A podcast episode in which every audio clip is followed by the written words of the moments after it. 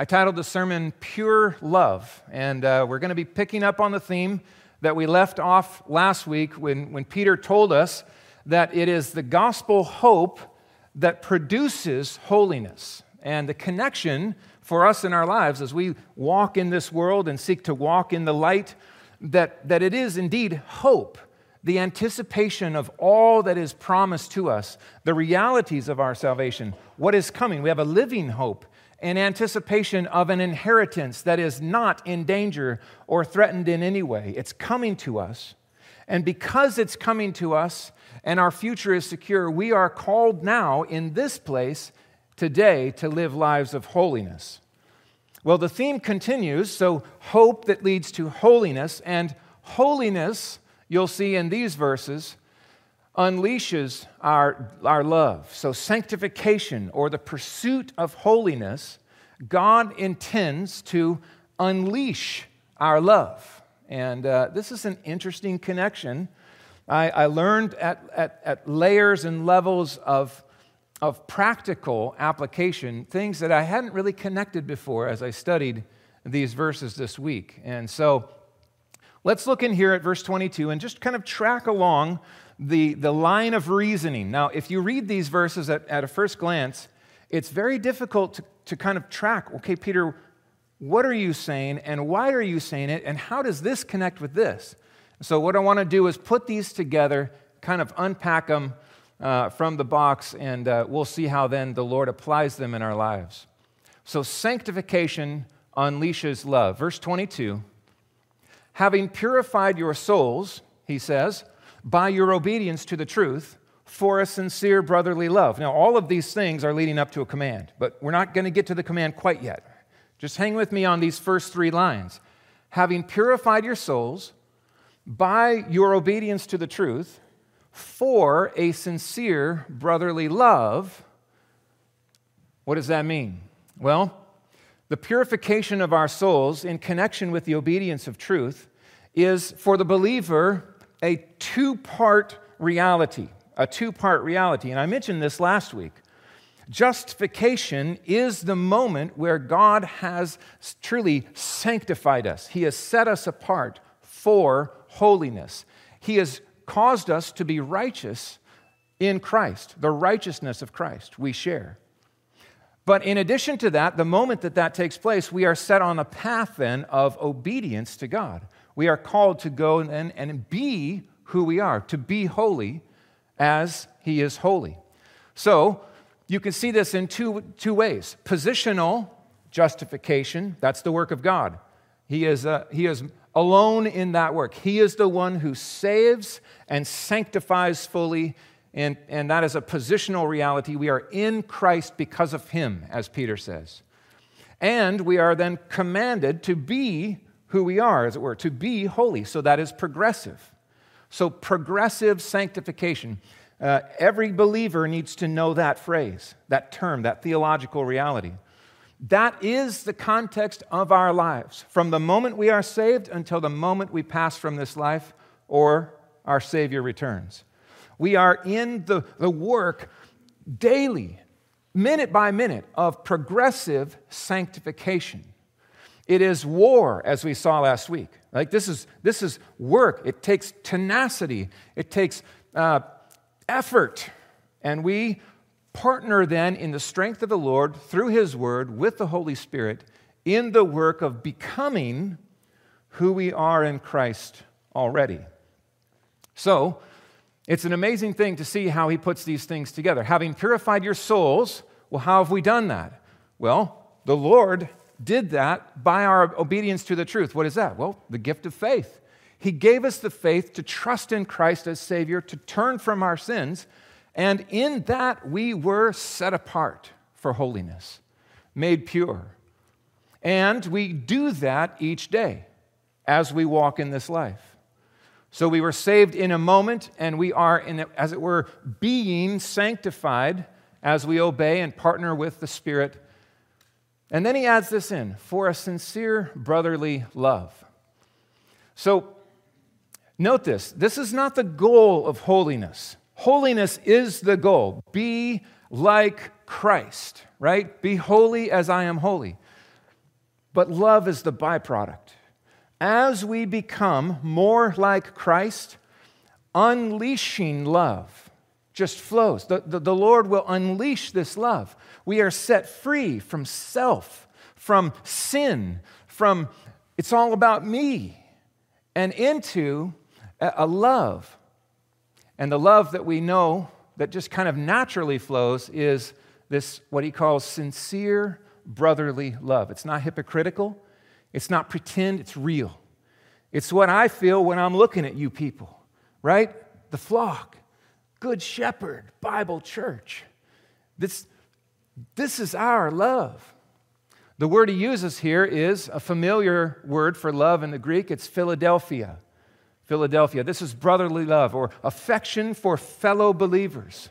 This is the love we feel most naturally. It's, it's, it's just kind of, it just happens as we are together around Christ, as we journey together in His Word, as we are being made holy by the Lord day by day in obedience to the truth, this happens.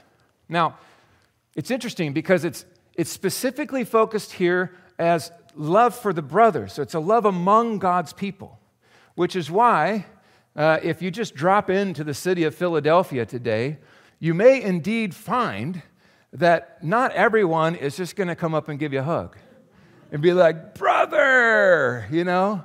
This is set on display when uh, the Philadelphia Eagles are losing and their own fans are booing their team. Have you seen this? Anyone seen this? I, I, always thought that was funny. And they do. I mean, they don't hold back. Like, if, if, the, if the Eagles blow it on the field, the fans will boo. Philadelphia, the, the, the, the city of brotherly love. This is a love unique to God's people. This is a love stirred deeply among the people of God. And it is the, the effect of His word in us, His spirit in us, His work in us as we obey.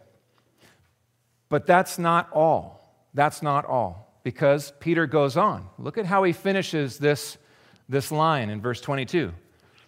Having purified your souls for obedience to the truth, for a sincere brotherly phileo, uh, Philadelphia, love. Then he uses another word love one another earnestly from a pure heart. That's the command. All of these other things are, are, are, things that are taking place in your life that he's seen that take place, but they equip you to do this this command love one another earnestly from a pure heart. Note the connection here how the flow unfolds. So, two words for love in the Greek text, right next to each other, back to back, yet different in, uh, in meaning. This word is a familiar word for us as well the Greek word agape. It is the highest expression of love. Most often, it's the love that is referred to as the kind of love God shows us a chosen, a love of the will. I choose to love you. I love you. I am committed to you. It is a steadfast, abiding, loyal, agape love that overflows to you, regardless of whether it is deserved. Oh, friends, we love because He first loved us. The bar of love, the call of love, the expressions of love that we are to have for one another are all modeled for us in our God. The way He loves us, so also we are to love one another. This points us to the night that Jesus was betrayed. A new commandment I give to you that you love one another. Just as I have loved you, so also you must love one another. So, a love of agape. It's an earnest agape from a pure heart. An earnest love, what does that mean? to love someone earnestly. Well, there's intensity in that word, sincerity in that word. This is a real, deep, uh, true, but impassioned love, committed love. It's not just, well, you know, if I have time, yeah, see if it works, you know. Or if I feel like it, I got a lot going on. No, this is you matter, I love you, and you're going to know it. It's an earnest love. I want you to know my love. I don't ever want you to wonder about my love. Now, generationally speaking, I think there's been some advancements here. There was, for a while, a generation that just really struggled to verbalize love. I've heard so many stories from folks that, that would say this I never heard my dad say, I love you. Never, ever heard it. I knew it by the things that he did, but I never heard it. That is not biblical. That's not, that's not the way we want the generations to come up here in this church. We want moms and dads that are clear with their love for their children and they're expressing it in words and showing it in deeds and, and making visible their hearts. I was blessed to grow up in a family where it was, it was almost over the top. It was, it was in written letters regularly to us as kids. And it was on display in my parents' love for one another and the way that they would sit us down and eyeball to eyeball. Do you know how much I love you? Friends, what a blessing it is to share this love among one another. This is the kind of love we're called to. It's earnest, it's not passive, it's not ho hum. It is aggressive, earnest, impassioned, dedicated, committed, I love you no matter what. I love you. From a pure heart. That's the key. That's why I titled the sermon Pure Love. This is the secret to this kind of love. The greater we grow in holiness, the more we are free to love this way the more we will be free from self and sin and inclinations of responses that would go there instead of love. Instead of love. 1 Peter 3 8. Finally, all of you have unity of mind, sympathy, brotherly love, a tender heart, and a humble mind. Note the purity of that expression of love. Look at the holiness at work in those words humility. Look at the softness of heart. Sin hardens the heart, but the gospel softens the heart. God is the, the, the God of a compassion who has a soft heart. Do nothing from rivalry or conceit. Well, that's what sin would do. That, that's what we would do left, left to ourselves, but, but no longer. That's not who we are anymore but in humility count others more significant than yourselves. Oh, my goodness, does that shine in our day? in days of self promotion, in days of self love. Oh, you just need to love yourself more, brother. You don't love yourself enough. That's why you're having it. Trust me, we love ourselves plenty. Even the pity party is self love. Love your neighbor as yourself. Count others more significant, more significant than yourselves. Oh, wow. Let each of you look not only to his own interest, doesn't mean that you can't deal with the, the issues of your life or, or seek the things that you need. No, it's just, it's don't only do that. And at Christmas time, how important is that to remember? It's not, it's not just about what I'm doing or what I'm going to plan or what I'm hoping for this. No, it's, it's the others, the interests of others. How is so and so doing? And uh, how could we be a blessing here? What would it look like here? Christian growth in holiness unleashes Christian love. And if we could walk away with nothing else from the sermon, that would change the way we live. The way I am committed to growing in godliness today blesses or harms you. My love for each of you is connected to my time in the Word of God and seeking to hunt and kill my sin and grow in holiness. You are blessed when I do, you are not helped when I don't, you are harmed. And it's true of all of us for one another. Christian growth and Christian love. Love is patient and kind. Look at the, look at the fruits of holiness on display in these expressions of love. Think, think of the connection here now. This will change the way you read 1 Corinthians 13. Love is patient and kind. It's not envious or boasting. It, it, it, doesn't, it's not arrogant or rude. It doesn't insist on its own way. It's not irritable or resentful. It does not rejoice at wrongdoing, but rejoices in the truth. Love bears all things, believes all things, hopes all things, endures all things, and this points to where we're headed today. Love never ends. It's amazing how consistent the Word of God is between Paul and Peter and Jesus and John and on out to all the pages of your Bible. This is a display of unleashed love that is founded in holiness. It's, it's, it's holiness and the, the pursuit of godliness that releases this kind of love. We move as we grow in the Christian life from inward to outward. This is such an important journey. One of the displays of immaturity as a believer is when I am just focused on me. When, say, I walk in on a Sunday morning and my primary question that echoes around in my head is, well, what am I going to get out of it today? Or, what about me? Or, or what do I need from this morning? How, how, how will I be blessed? Who will come and talk to me? Here I am. It's about me. Friends, there are entire churches that cater to that kind of mindset. That is spiritual immaturity. We are called out of that self focus and into love, a greater Christian maturity. It's not, it's not wrong to say, Lord, I need to be blessed today. There are things that I need. That's not wrong.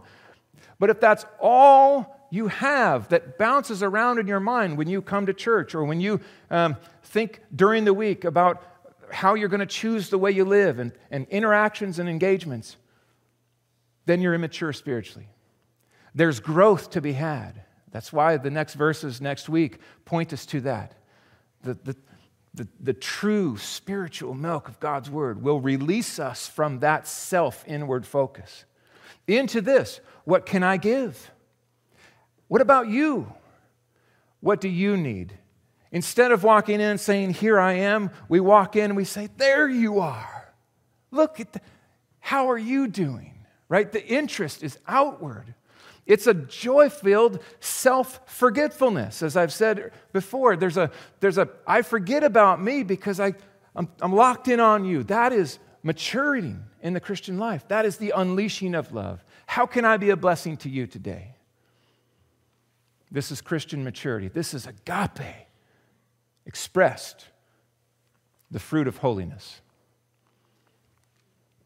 Expressions of love come in many ways, and I just want to commend you, Good Shepherd. You are a loving congregation. There are so many displays that we get to witness and that we receive as a family, expressions of your love in this way.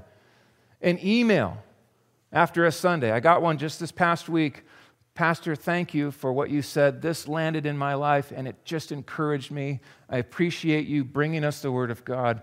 God used you. Praise you, Lord. Praise you. They didn't have to write that email, but what did it do? It, it blessed me because I knew God had worked that week in a special way. Now, I don't preach here to get emails like that. That's not why I'm up here. But when they come, it's an opportunity to praise the Lord. Thank you, Lord, for what you did. How about this?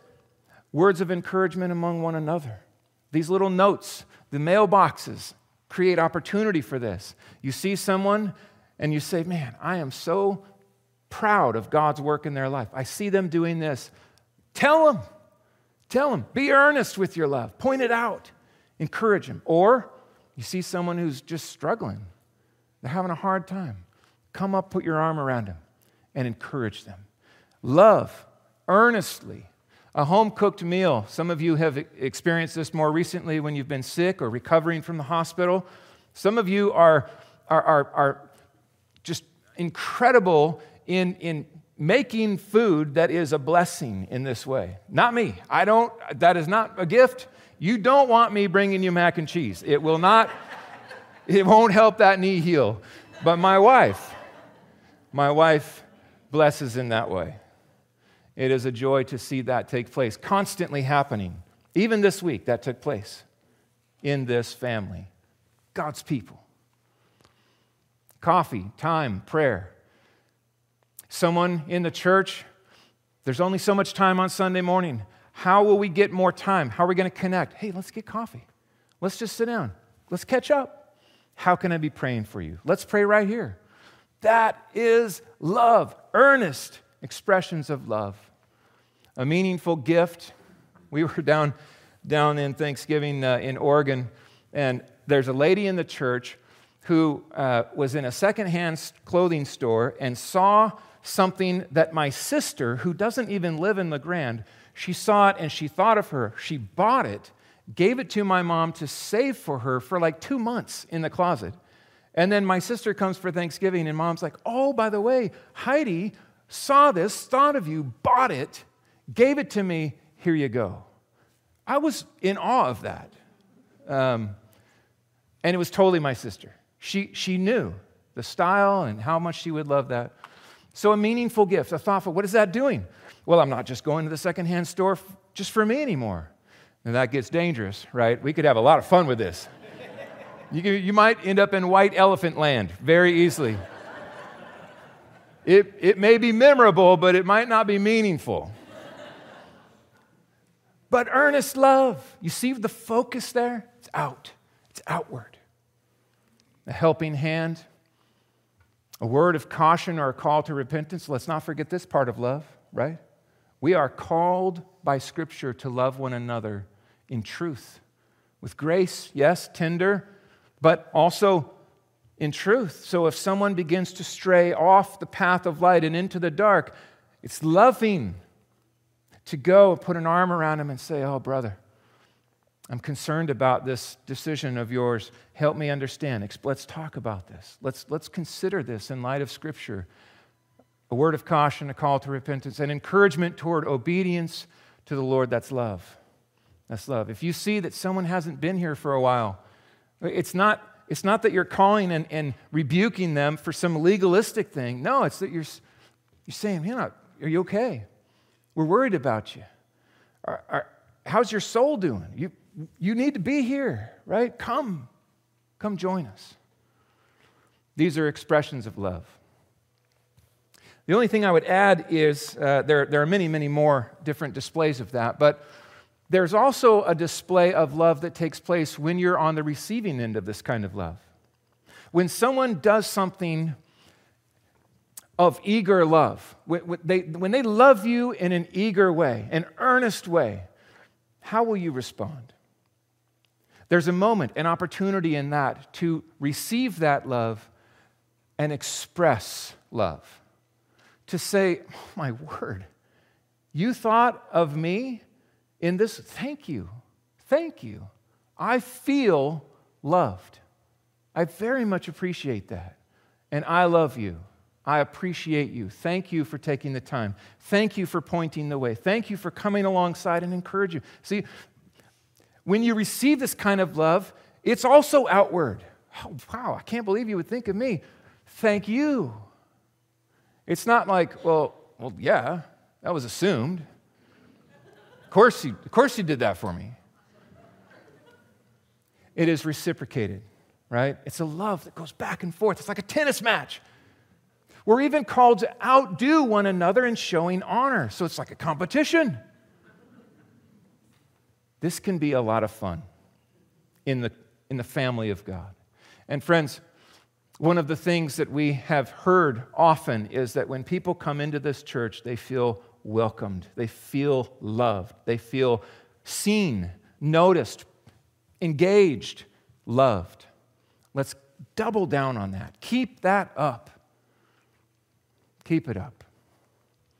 Now let's go to the last couple verses here. There, it's interesting how Peter kind of builds this case out. He, he, he builds out his case by bringing in the Word of God in a very interesting way. So, imperishable seed and undying love. Love never ends. Undying love. Verse 23 to 25. So, in a sense, let me sum it up. Love this way, since you have been born again, not of perishable seed, but of imperishable through the living and abiding Word of God. For, you see the case that he's making? For all flesh is like grass, and, and its glory, all its glory, like the flower of grass. The grass withers and the flower falls, but the word of the Lord remains forever. And this word is the good news that was preached to you. You see what he's saying? First, consider this the living and abiding word of God. His word doesn't pass away, it is an imperishable seed. Think of this the word of God is as true today as it was when it was given. It will be as true 10,000 years from now as it is today.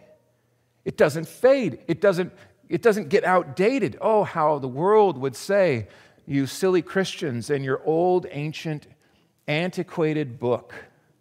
How ignorant you are for sticking to a book that was written by ignorant cultures thousands of years ago. oh, that's arrogant. That's the assumption that there is this progression of advancement. I would call it a digression. Friends, this is truth with a capital T. It's timeless. It's timeless truth. So, why does Peter bring that in when he's talking about love? How does this play? Listen to how the word brought you to life, Christian. God uses his word of his own will. That's the Father's own will, not your free will, of his will. He brought us forth how? By the word of truth, the gospel, the, the word of God. That we should be a kind of first fruits of his creatures. How were you saved? Well, I guarantee you, were not saved in any way disconnected from the gospel of Jesus Christ. No one is saved apart from Jesus, his work, his claims, his teaching, his victory over the, over the grave, over sin, death, and hell, and Satan. So you were saved in the moment that God saved you, you were saved through the powerful working of the word of truth. Romans 10 17. So faith comes from hearing. Where does it come from? Well, it comes from God. And he gives it upon the hearing of the word of Christ. That's why we proclaim the gospel. That's what evangelism is. We, we share the word of God, the truth, the gospel. And when that word goes forth, God works. And how does he work? He works through his word. What does this have to do with love? Look at the argument that Peter places before us. He says, Listen, you've been born of this kind of seed. The seed is the living and abiding, never timeless, never fading Word of God. So seed equals source, and source equals nature. What he's saying is, you are going to be forever, just as the Word of God is forever. He, he, he caused your, your, your spiritual plant to spring forth from the Word, which is the seed, and it is an imperishable seed. Imperishable seed equals undying love. That's the connection he's making.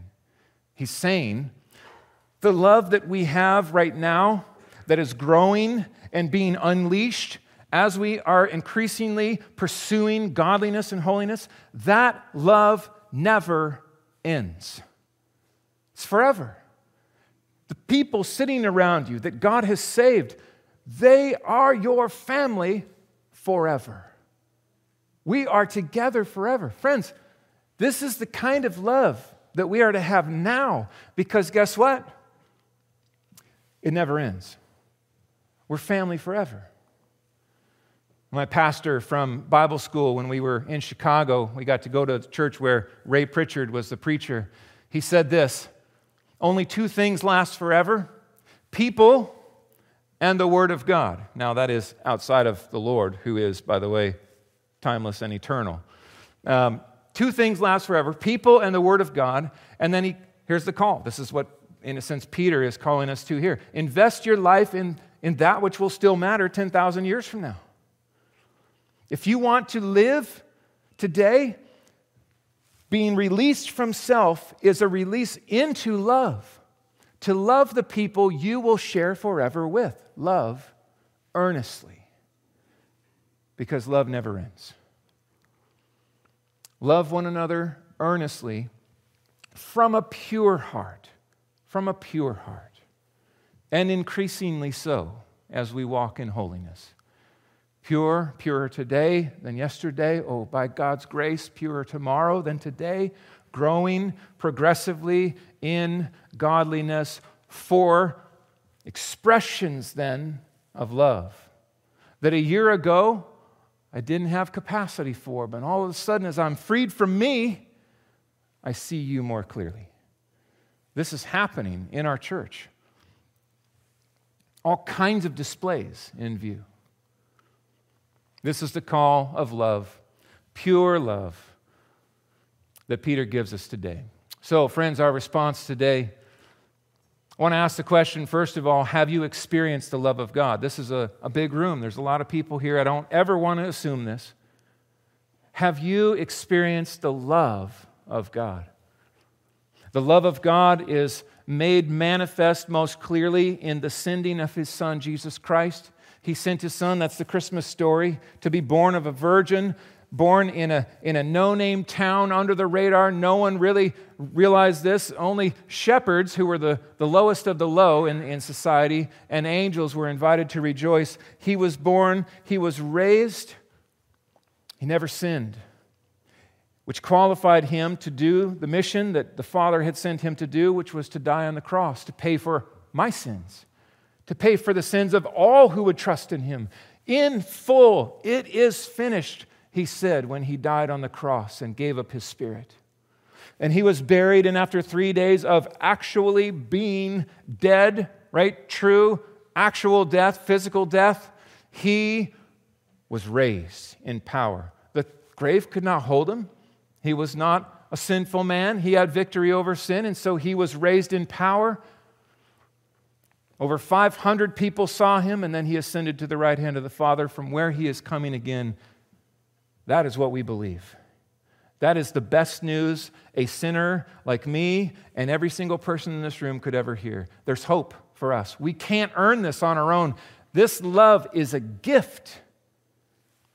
That's why we give gifts at Christmas. It's the whole point of gift giving. God shows his love for us in that while we were still sinners, Christ died for us. He wasn't like, listen, you guys are a mess. Clean yourselves up, and then we'll work something out. Like, I'll, I'll wait.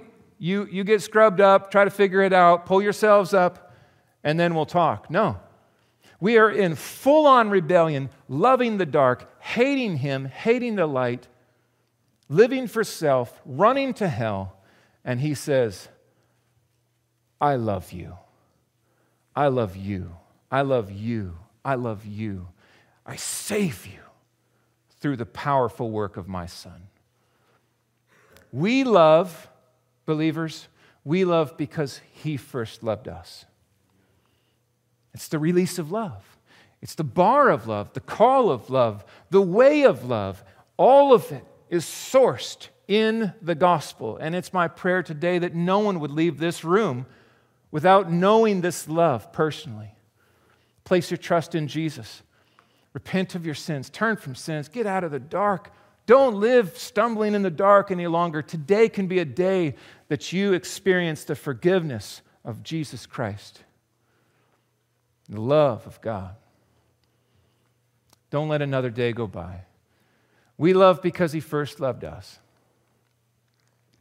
The heart of Christmas is upon us. We are, we are about to, uh, in the coming days, give gifts gather families together, all kinds of traditions and things. And I just want to just give us a chance to pause here before we go through that again.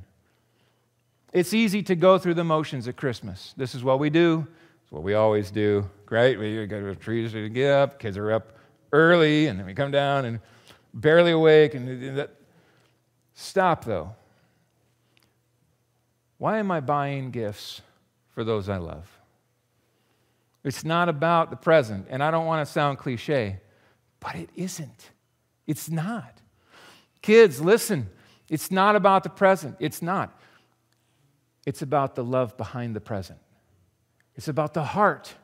Okay? I remember teaching our kids, oh, year after year, opening presents. Kids, make sure to say thank you. Make sure to say thank you. What is that? Well, that's an expression of gratitude for the love received, right? And it's not just a polite thing, it's, it's, it's biblical. And oh, they struggled when they were young to remember that. I remember being like, oh, I try, we remind. And then it clicked and it landed. And, and oh, this happens all the time now in all kinds of different ways. When the kids notice expressions of love, things that we do for them, come back with a hug. Thank you. Thank you. What is that? That is a heartfelt acknowledgement of love received, right? And friends, if we teach our kids to do this, then we should do it too. All of us. This is love. This is love, not just within the family, within the church family as well. To show this kind of love for one another. Think about this. It is that kind of love that Jesus said is evangelistic. They will know that you are my disciples by the way you love one another. Th- think if you want to reach the lost, love your brother in Christ. Love him like Jesus. And then watch what the watching world will say. Man, what, what is that? You guys are really close. We are. We are. Let me tell you why. I think of the opportunities that unfold when we love one another like this. And we do, but all the more, right? All the more. There's an opportunity here at Christmas to show this love, both in our gatherings and just among one another throughout the next year. Think of the next year. Be purposeful, earnest in the showing of love. Let's pray. God, where would we be apart from your love?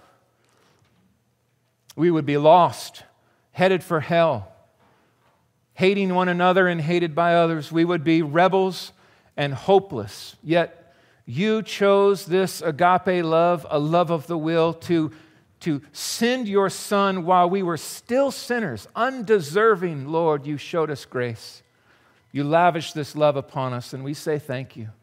Thank you for your love. What, what a display, what a standard that we are called to Free us, O God, from the sin that so clings to us, from hearts dragged down by self and sin. Set us free in holiness to love like this, to unleash this kind of love, even more so in Good Shepherd Bible Church. That this county would know that we are your disciples by the way we love one another in this week and on into this next year, and then for the next 20,000 years and then on from there. Love never ends. Give us the, the joy and the opportunity, the overflow, the, the moments this week. Oh, Spirit, stir in our hearts this kind of love and help us then to, to act it out, to live it out, to display this kind of earnest love from a pure heart. In Jesus' name I pray. Amen.